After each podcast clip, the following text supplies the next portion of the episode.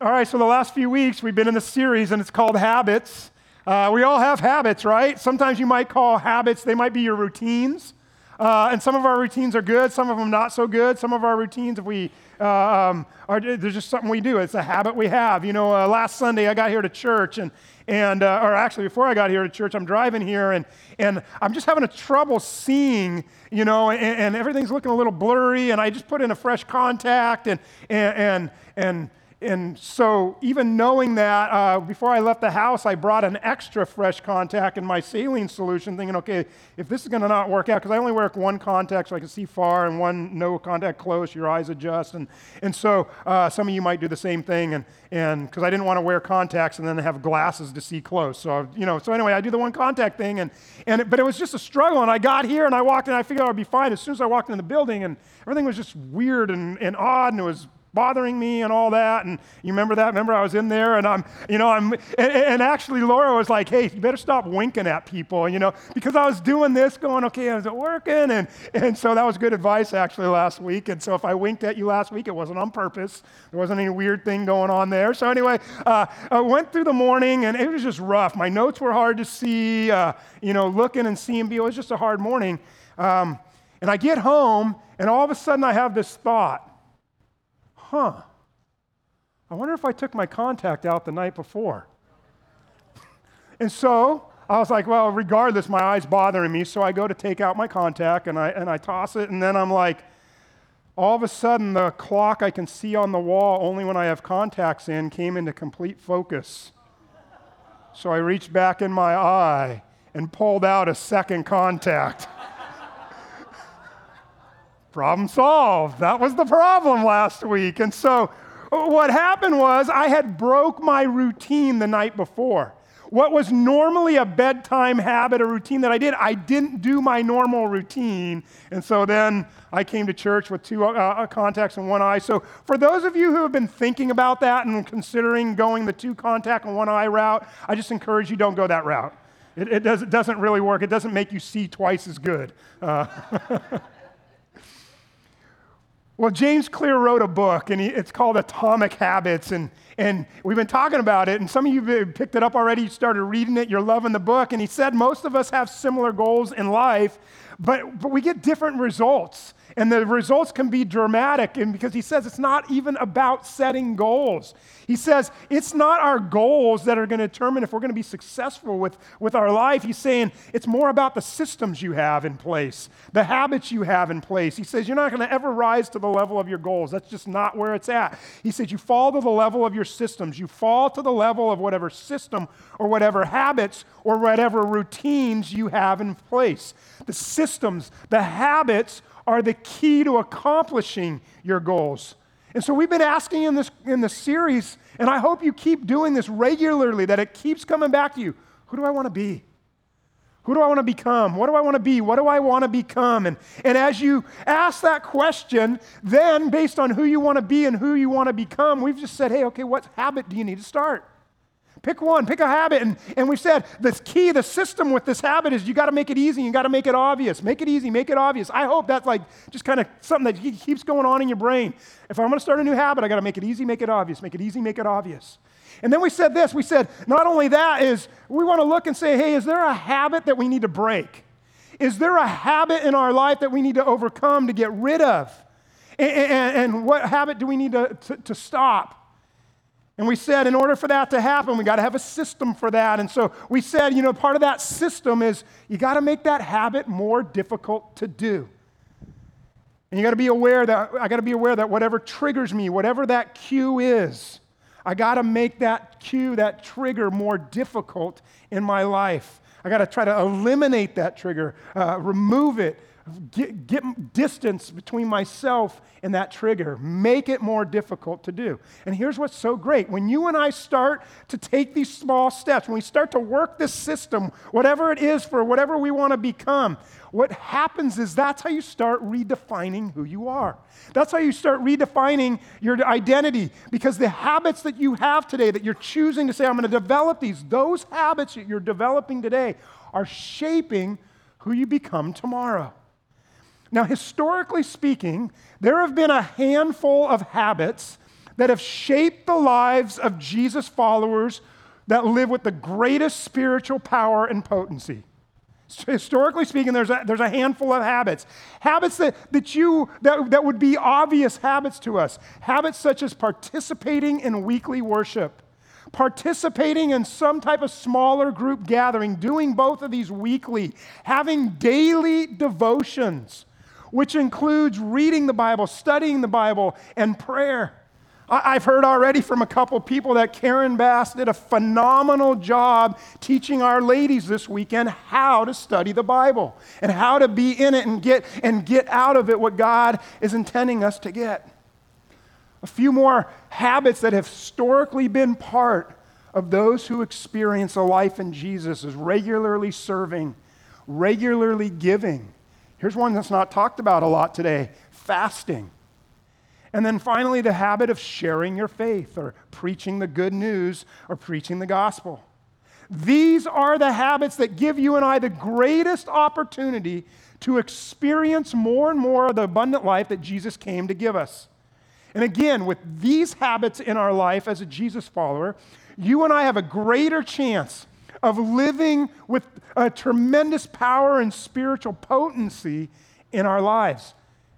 Now, we're not going to do a message this week and, and just, you know, so walk away, what it was about? Well, I got to read the Bible more, study more, pray more, serve more, give a. Because intuitively, we know that. We know, and that's why I just remind you these are the historical traditional habits. And my hope and my prayer is as we've been going through this, serve, this series, that these historical habits have been part of the habits you're thinking, these are the ones I want to start, or these are the ones I develop, want to develop, or these are the ones I want to get into my life more. But one of the things that I've discovered over the years is it's possible to be a Jesus follower, be committed to these habits, but still have some serious heart issues. Jesus in Matthew chapter 15, verse 8, he was quoting Isaiah 29, verse 13. And Jesus said this He said, These people honor me with their lips, but their hearts are actually far from me.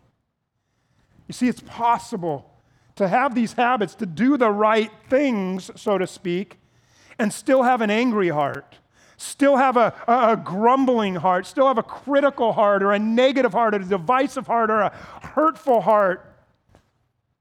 Paul actually warned Timothy against people in the church who have this type of or this type of person in the church. And he said in 2 timothy chapter 3 verse 5 paul said these type of people they will act religious.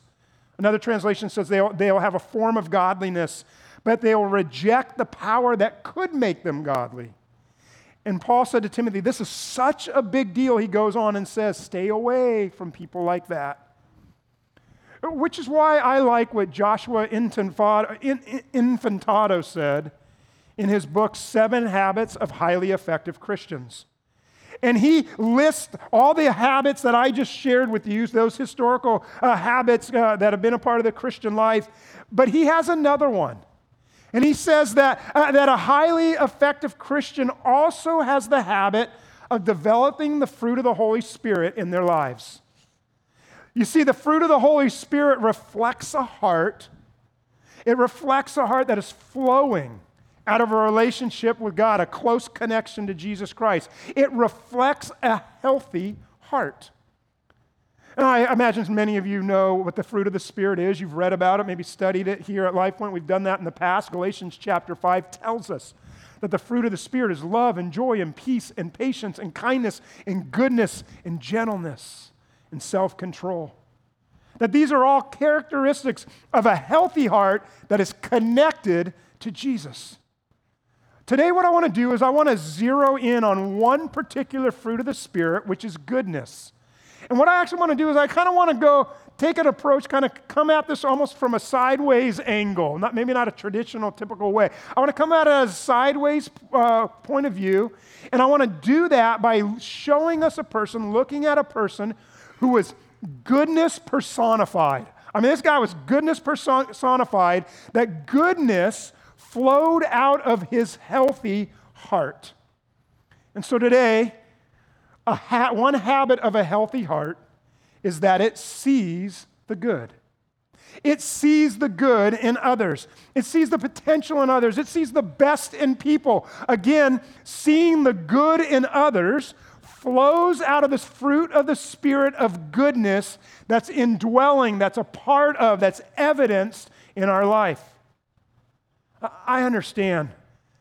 It's like there's this natural inclination to see the negative in other people, to be pessimistic.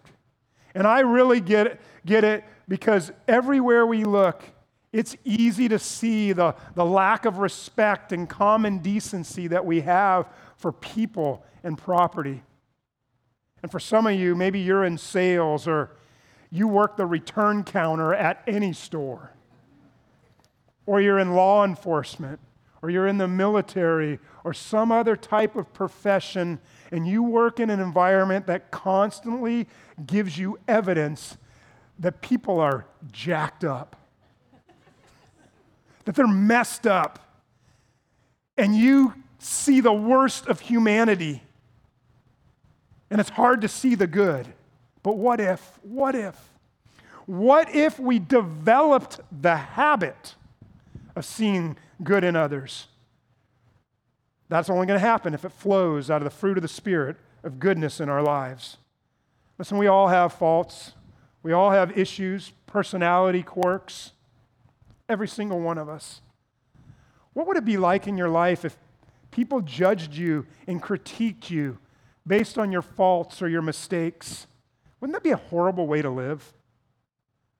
And maybe you've had that in your life that somebody or a group of people, based on one thing you did wrong or two or three things you did wrong, and that's how they judged you because that's all that they're aware of. You see, as you read through Scripture, one of the things you discover is that God is in the business of taking someone who has issues, who has faults, who has challenges, and He takes that person who has hangups, who has flaws. God says, I'm going to use that person. And I'm going to do something great in them and through them. People like Moses and Peter and Paul and countless others. So, how about it?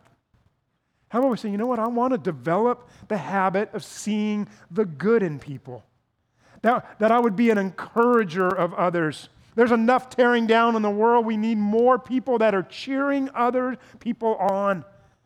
That there are more of us who say, you know what, I, I want to tell people how, how incredible they are, how special they are. Man, you have mad skills and abilities and talents.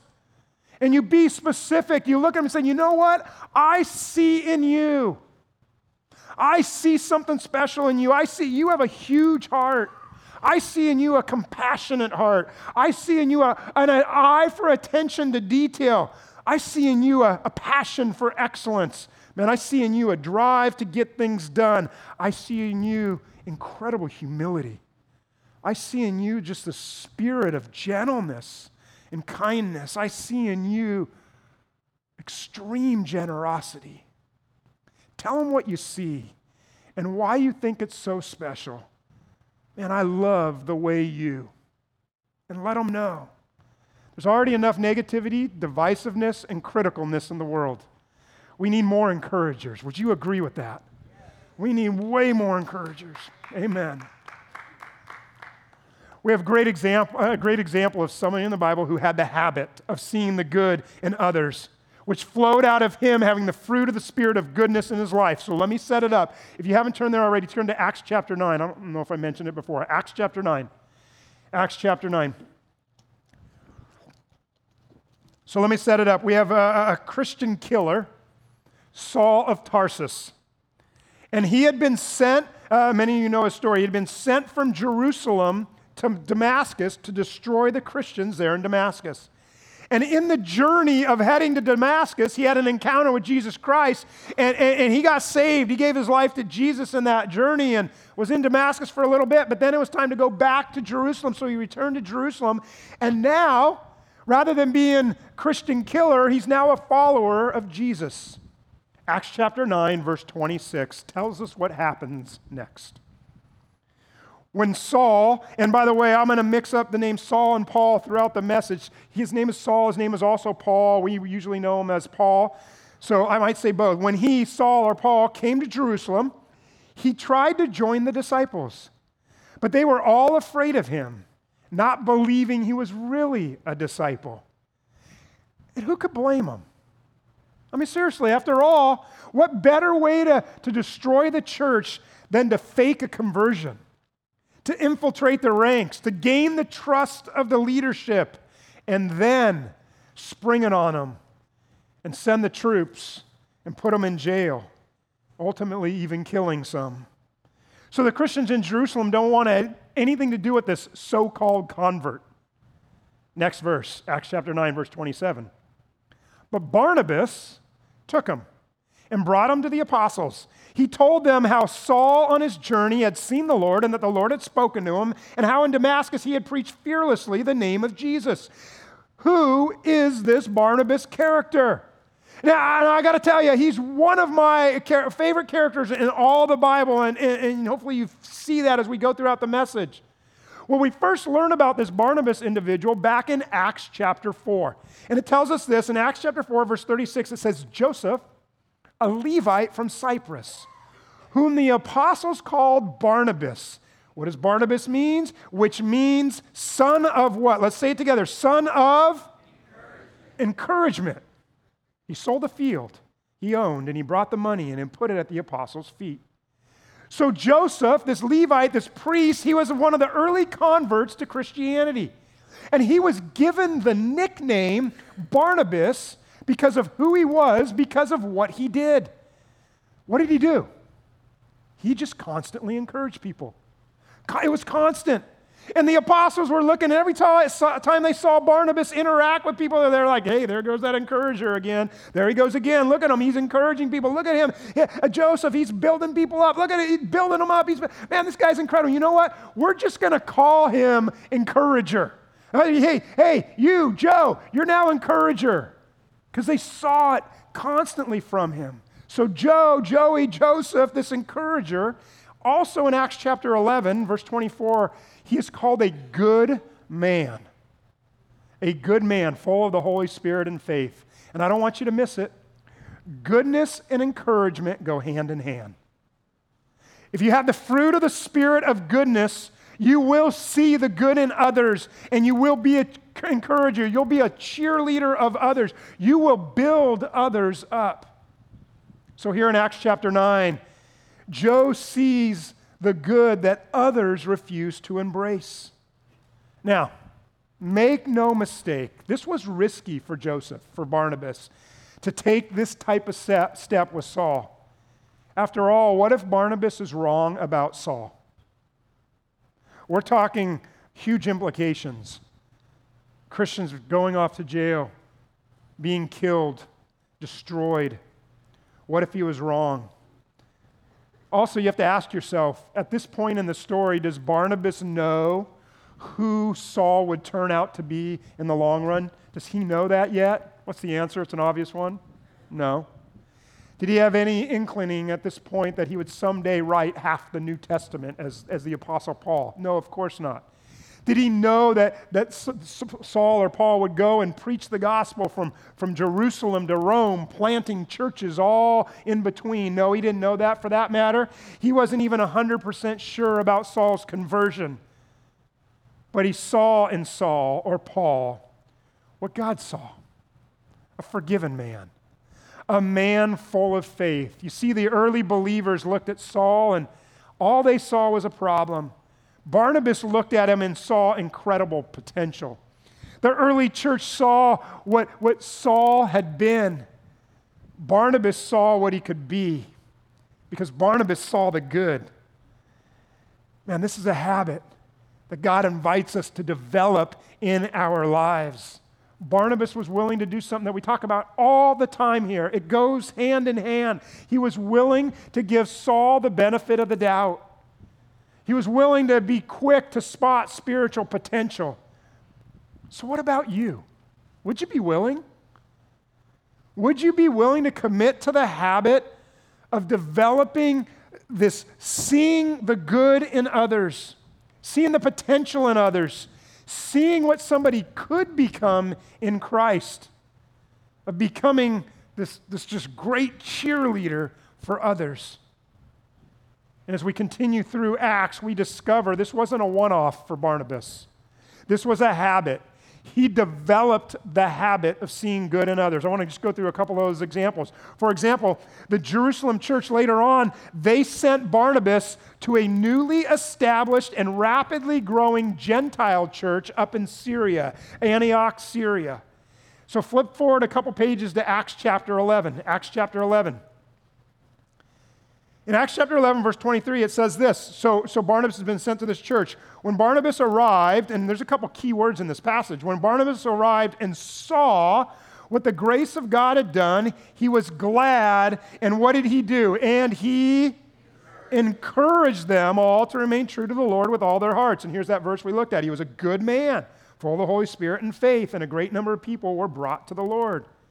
As you develop this habit of seeing the good in others, as you are connected to Jesus, the fruit of the Spirit that comes out is goodness. And, and as you develop this habit of seeing good in others, here's what happens you just begin to see the grace of God operating everywhere. You begin to see the ways in which God is working, that all around you, man, God's grace is evident, God's grace is prevalent, God's grace is moving. Acts 11 23, again, it says, when Barnabas came, he saw what the grace of God had done. Now, you need to understand this was, this was out of the ordinary. This was actually, this, this was actually pretty incomprehensible. For you and I, we don't think much of it. But you got to remember the first church, the first Christians, who, they were all Jewish, right? 3,000 of them gave their lives to Christ on that one day that Peter preached. These are Jewish Christians. And, and Jewish Christians, especially someone like Barnabas, who was a, a, a, Joseph, who was a Levite, a priest, they knew the laws of God. And if you were Jewish, you knew there's command, there's 600 plus commands, there's rituals you do when you go to church. Here's how you do it, here's what it looks like, here's all these steps, here's these clothes you wear, here's how you make your offering. They were very, very specific in the way in which they had to worship God. He shows up at a Gentile church because this Jewish Christian church they embrace Jesus as their Lord and Savior, but they still practice the Jewish, the Jewish you know, aspects of their faith. He shows up at a Gentile church. The only thing they have, they know that Jesus loves them, died for their sins. You give your life to Jesus Christ, surrender your life to the Lordship of Jesus, and you will be saved. And that's what they did. And then they started gathering and started to hear about teaching and celebrating communion, and that's about all they had. So Barnabas walks into this. And a Gentile church versus a Jewish church would look like pure chaos. Uh, not a lot of rituals, not a lot of order. Uh, uh and Barnabas, a Jewish Christian, can look and go, man, look at the lack of in this church service. The lack of this, the lack of respect, the lack of order, the lack of. A, a Jewish Christian would be prone to say, How can you? How many you call yourself a Christian and? You ever find yourself doing that? But that wasn't Barnabas. He is a good man. The fruit of the Spirit of goodness flowed out of him. And so he rejoiced in God's work in the lives of others. Verse 23 says he celebrated, he was glad about what God was doing in their lives.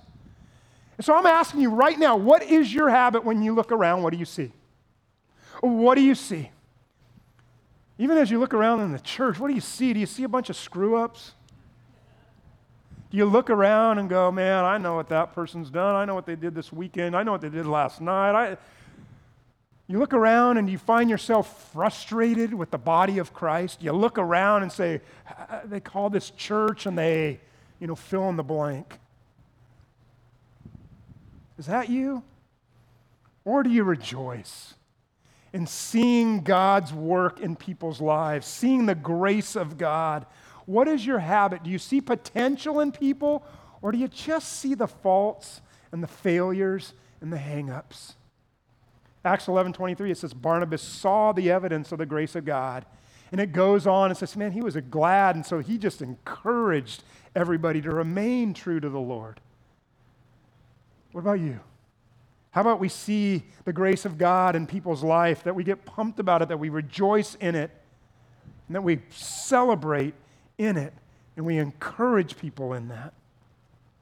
Well, it goes on, you see, because this is a habit, Barnabas, uh, it continues, and he, he spent a season there encouraging these new Christians to grow in their faith. And then in Acts chapter 11, verse 25, it says Barnabas went off to Tarsus to look for Saul. Saul had been in Jerusalem, but he went to his hometown of Tarsus. And when Barnabas found him, he brought him to Antioch. So for a whole year, Barnabas and Saul met with the church and taught great numbers of people. You see, Paul, uh, Barnabas, he was like, hey, I, am kind of leading this church and pastoring this church, and I could use some help. And I remember Saul, and man, I knew that guy was something special. And so he went and hunted him down and brought him back and said, hey, will you co pastor this church with me? And so they did that. And after time, the Holy Spirit set Barnabas and Paul apart for that church to go off and share the message of Jesus with other people outside of their church. It's what we eventually call Paul's missionary journeys. And so they went out and shared the good news about Jesus. And on one particular, what we would call missionary journey, it tells us in Acts 12 and in Acts 13 that John Mark teams up with Barnabas and Saul or Paul. And after traveling and working together for a period of time, something happened to John Mark. He bails out on them. Acts 13 tells us he turns his back on them. We don't know why, but Barnabas and Saul or Paul had to go off and finish the work on them by themselves. We discover later in Acts 15. Paul wasn't too happy about that. John Mark bailing out. I want you to listen to how this goes. Acts chapter 15, verse 36. It says this it says, sometime later, Paul said to Barnabas, Hey, let's go back and visit the brothers in all the towns where we preach the word of God, and let's see how they're doing. We had established all these churches, built all these churches, founded all these churches. Let's go back and revisit, see how they're doing. Verse 37 Barnabas, who sees the good in people, sees the potential in people, he has this great idea. He says, I, I want to take John Mark. Verse 38 but Paul did not think it wise to take them because he had deserted them before in Pamphylia and had not continued with them in the work. Notice verse 39. They had such a sharp disagreement. These two people that shared years together, missionary journeys together, an incredible amount of time, the Bible tells us this disagreement caused them to part company. And good old Barnabas, what did he do? He took Mark. He sailed for Cyprus, but Paul chose Silas, Silas and left. It's a loaded passage, but again, we see Mar, uh, uh, Barnabas in the habit of seeing the good in others. He not only reached out to Saul or Paul back in Acts chapter 9, but now he's reaching out to John Mark. He is insisting on seeing the best in people. I see in you something special. He did it with Saul or Paul. He did it with that church in Syria of Antioch. And now he does it with John Mark. He believed in the best of somebody and what they could become. He says, I see your potential, and I'm not going to hold your past against you. Rather, I'm going to focus on what you can become. And so, like Barnabas, let's not give up on people. Let's not give up on people. Rather, let's develop the habit of seeing the goodness of the grace of God operating in their lives. Being willing to say, man, I want to see what they can become in Christ. And I want to do that by drawing alongside of them and giving them chance upon chance upon chance to become all that God has for them. And I know some of you are thinking, like I think, well, what about boundaries? I mean, where do boundaries factor into this? What we're talking about today doesn't mean we don't have boundaries. There might be circumstances, situations, relationships, whatever the case may be. Boundaries are important, they're critical, they're necessary. It doesn't mean that we have to be some type of Pollyanna and be naive about people's past behaviors. But in the midst of setting boundaries, if they're needed or when they're needed, we also can have a spirit of reaching out and reaching into people's lives and drawing alongside of them and not giving up. Yeah, we have to create some parameters, boundaries, whatever the case may be, but I want you to know I'm not giving up with you on you. I'm going to still help and be a part of what God wants to do in your life. Galatians chapter 10 says, or chapter 6, verse 10 says that you have opportunity, man, do good to all people, but especially those who are believers. So the habit of a healthy heart it sees the good in others. It sees the good in others. It flows out of this fruit of the Spirit of goodness in our lives. The closer you are to God, the more you'll have that fruit of the Spirit flow out of your life. And I want to give you, just before we wrap it up, give you one more quick kind of an addendum to this uh, seeing the good in others. It kind of attaches to it, it's part of this. And that is this is that we would also have a habit, the habit of a healthy heart also celebrates rather than critiques. It celebrates rather than critiques. Far too many people believe they have the spiritual gift of criticalness. They do. And they think they've been blessed with the ability to critique. And I got to tell you, that, that's not a spiritual habit, that's just criticalness. That's just a really bad habit that's been developed over time. Far too many believers have ha- developed habits of griping and grumbling and complaining and seeing the worst and assuming the worst. But you need to know that's an indicator of a heart that isn't healthy. That's an indicator of a heart that isn't where God wants it to be. That's an indicator of a heart that God still wants to do something special in. You see, that a healthy heart, it just has the habit of celebrating. Celebration you know, here at LifePoint, this has been who we've, we've been and who we are since day one. That we just have this, this spirit, this attitude of, man, we just praise God and we celebrate God and we enjoy the life that Jesus has given us and we want to enjoy and we want to have fun and we want to be lighthearted and we don't want to be so stinking uptight about life. I mean, we are Christians, we are saved, we are forgiven, we have eternal life. We get to live abundant life right now here on this planet in Jesus Christ. Yes. We have that. The world has plenty of people who see the negative, who are critics. But what if? What if you join me and so many others here? You say, man, I'm going to have the habit of celebrating, being positive, being thankful. The Bible uses words like praising rejoicing. They all mean to celebrate. I want to read one passage to you Philippians chapter 4, verse 4. We're going to put three translations. It just says it different ways. It says, Rejoice in the Lord always. And I'll say it again rejoice. Another translation says, Always be full of joy in the Lord. And I love this translation. It says, Celebrate God all day, every day. I mean, revel in it. So, do you catch the picture of what God's saying? And this is written as a command, not a suggestion. celebrate. Rejoice always. That means right now. That means today, in this moment, in this situation, with the body that I have, with the job that I have, with the home that I have, with the relationships that I have, with the circumstances I find myself in, even if they're terrible, that somehow, some way, because I know that God is doing a work, even if I don't always see it, that I am going to rejoice always, that I'm going to celebrate always. And rather than critique my own situation or critique others, I'm going to praise and I'm going to celebrate. The Psalms constantly tell us praise the Lord. Praise the Lord. They tell us be glad. Some translations, they say rejoice. And they show us and they tell us our rejoicing. It comes because of what God has done and what He continues to do and what He will do in the future. So, the Apostle Paul who was once Saul the Christian killer, whose life had been transformed by an encounter with Jesus, who had a person nicknamed Barnabas vouch for him before the uh, apostles, who then ended up spending years with that person, Barnabas. Paul or Saul, he saw goodness personified in Barnabas and he learned the power of the habit of seeing the good in others.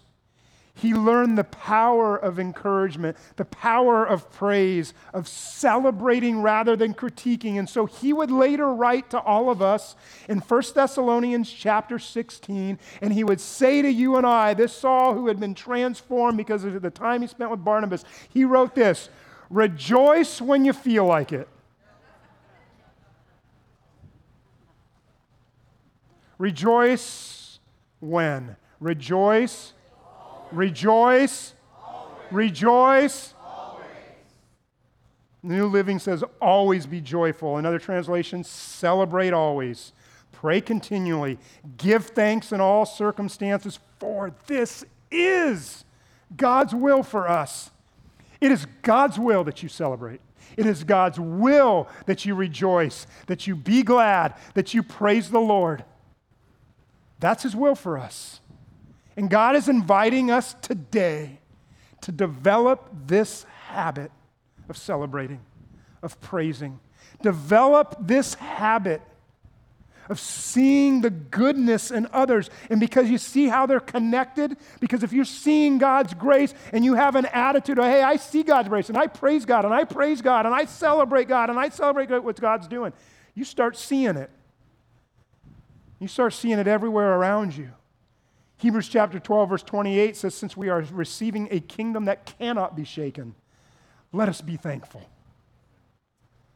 Thankfulness is the key to being a person who lives out the habit of celebration, of seeing the good in others. So, the more rooted you are in Christ, the healthier your heart will be. When the healthier your heart is, the more you see the good in others, the more you celebrate, the more you praise God. So I want to invite you right now to do a little heart check. Let the Holy Spirit speak to you now. Let's pray together. Lord Jesus, we come before you this morning. And I'm asking, God, that you just really open our hearts wide right now before you. God, we want to lay our hearts before you and we want our hearts to be healthy. And for some of us, God, it's a struggle. We haven't developed these habits, and the fruit of the Spirit of goodness isn't necessarily flowing out of us. And we know, God, we just know it's, it's we've developed some of the routines, the habits of Christianity, but our heart hasn't been right. We've been far from you. And so this morning, God, we come back, we draw near to you, in your own words, in your own way, will you say, lift up a prayer to God and just say, God, I am drawing near to you this morning. I'm coming back to you. God, I want my heart right with you. I want to have a healthy heart so that seeing the good in others, the goodness would flow out of my heart. That celebration would throw, flow out of my heart seeing your grace moving and acting and working would flow out of my heart, even if my circumstances stink. And so, God, I come before you now and I commit to you to develop these habits of seeing the good in others and celebrating and praising. God, help me with this. Help me in those times when my bad habits get in the way. Help me to to make it more difficult to go there. Help me to make it more obvious and easy to celebrate you. Show me what that needs to look like in my life this week. I worship you, Lord Jesus. I thank you that you're patient with me and you're doing your good work in me. And I pray this in Jesus' name. God, you've heard these prayers. And so, God, keep doing your great work in us, keep developing us. God, I'm so grateful for what you've done in this church with these people, with our family here. We love you. We want to follow you. We want to serve you. We want to make an impact for you. And we stumble, God, and we know that. That's why we come to you each and every week and we draw near to you. And we just pray, God, and I ask you keep doing your work in us. And I pray for this in Jesus' name. Amen.